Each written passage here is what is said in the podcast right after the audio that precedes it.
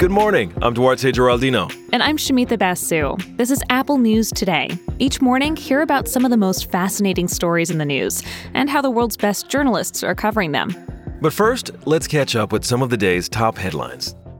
Big tech goes to Washington, D.C. today as the CEOs of Apple, Facebook, Amazon, and Alphabet, Google's parent company, testify remotely in front of the House Judiciary's Antitrust Subcommittee. The Trump administration says it's no longer accepting new DACA applications, and current recipients are having their renewals shortened from 2 years to one. And a pared-down Hajj begins in Mecca this week as several thousand worshippers within Saudi Arabia travel to Islam's holiest site. The annual pilgrimage usually sees around 2.5 million Muslims from around the world.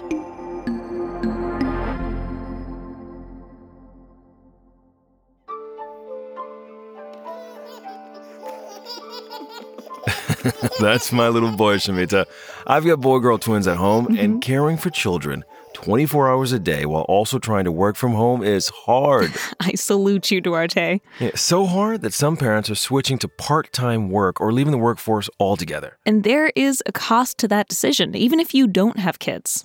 Exactly. Now, Politico magazine has an interview with labor economist Betsey Stevenson, and she's warning that the virus's impact on school systems and caregiving will have long-term economic consequences, both for kids who are not able to be in school and for their caregivers who aren't able to go back to work full-time.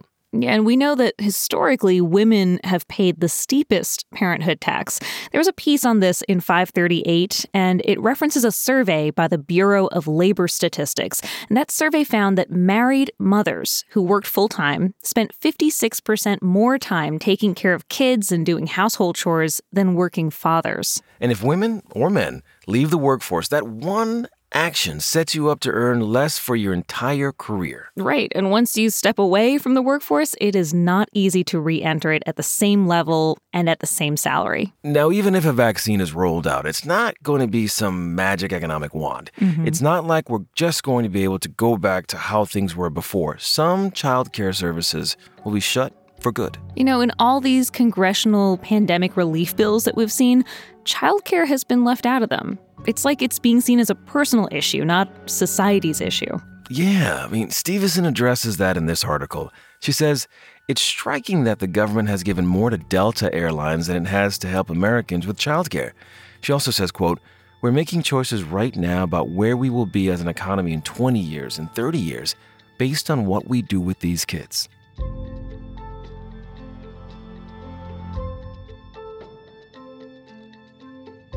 Sumita, the bills are piling up, and policies that help shield Americans from foreclosure and evictions during the pandemic, well, they are now starting to expire. A federal moratorium on evictions was lifted recently, and now in several states, measures that allow you to defer payments on utility bills, well, some of those are expiring too. We know each state has different rules on this, and advocates are calling on Congress to address people's electric bills in the next pandemic relief bill. Right, but if this kind of aid doesn't make it into a bill, the lights could go out for a lot of Americans. One energy expert told NPR that it's, quote, a crisis in the middle of a crisis. In North Carolina alone, 1 million people are behind on their utility bills. And Duarte, we know that pre-pandemic, there were already a lot of people who were struggling to afford their electric bills. So true. In one survey cited in this NPR article, 22% of people said in order to pay their monthly bills, they had to stop paying for other essentials like medicine or food. 17% of respondents said they couldn't pay their bills at all. And this really couldn't have come at a worse time. It's so hot right now this summer. Yeah, it's hot, and people are relying on their electricity to have air conditioning, and not just for comfort, but literally to survive. There was this recent article in Bloomberg News that looked at what happens when a pandemic meets a heat wave. And it points out that heat waves kill more Americans than any other kind of extreme weather event. The elderly, low-income people, and people without homes are often the ones who are hit the hardest. And they're also the same people hit hardest by COVID-19. According to Bloomberg News, this summer, New York has been installing portable ACs in low-income housing units. Houston is doing the same for seniors. Some cities have turned buses into mobile cooling centers. But even with those options available, the last thing that you need is for your power to be turned off if you're behind on your bills. By this point, you've probably seen viral videos from TikTok. People dancing or making short comedy skits. It's quickly becoming the biggest new social media platform. So far this year, the app has the highest number of downloads worldwide. And it's gotten even more popular during the pandemic. There's a new article out in Vanity Fair that explores the rise of TikTok fandom. If Instagram is a place where you're supposed to show a perfectly filtered life, Vanity Fair says TikTok is an easygoing, don't overthink it kind of platform. But if you do start to think about it, the platform's privacy policy raises a lot of questions. Mm-hmm. TikTok is owned by the Chinese company ByteDance. According to the LA Times, some people, including lawmakers in Congress, are concerned that the Chinese government could easily get access to user data. Now, for its part, TikTok says user data is stored in the U.S. and in Singapore and that it will not give any data to China. Just last week, the House voted to ban federal employees from having TikTok on their work devices. And the Trump administration has suggested restricting Americans' use of the app. Meanwhile, TikTok has been trying to distance itself from its Chinese parent company. It recently hired a chief executive who used to work for Disney, and it said that it's going to increase its U.S.-based staff by 10,000 people.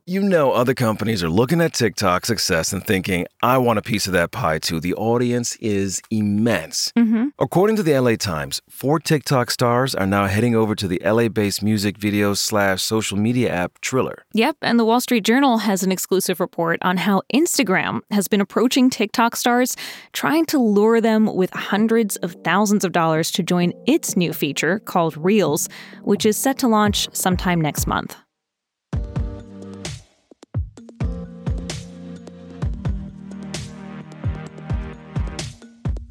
Duarte, the Emmy nominations are out. HBO's Watchmen dominated with 26 nominations. Netflix cleaned up with 160. It was a great year for TV. And it was also a reminder that this fall, things are going to look a lot more bleak. They sure are. Because of COVID-19, lots of studios and production houses aren't able to film, so they're running behind schedule. And that means that the movies and TV that we were looking forward to this fall might be delayed. Joe Berkowitz, who is a pop culture writer at Fast Company, says, this might actually be a good thing. He argues, this gives us all the chance to focus on the shows we've never gotten around to watching but have always had on our list, to rewatch other favorites or to revisit the classics. Okay, something that's been on my list forever that I'm finally getting around to in pandemic times, The Wire. My favorite. I binge-watched Watchmen, and it was incredible. So much better than the movie. Was it worth the 26 nominations? It sure was. So what Berkowitz says is that this pause in production might give some shows and movies time to perfect their scripts, to tighten up their storylines. And we can hope that in the end, it's going to lead to higher quality content. You can find all these stories and more on the Apple News app. And while you're there, check out some of this week's audio stories. We'll talk to you again tomorrow.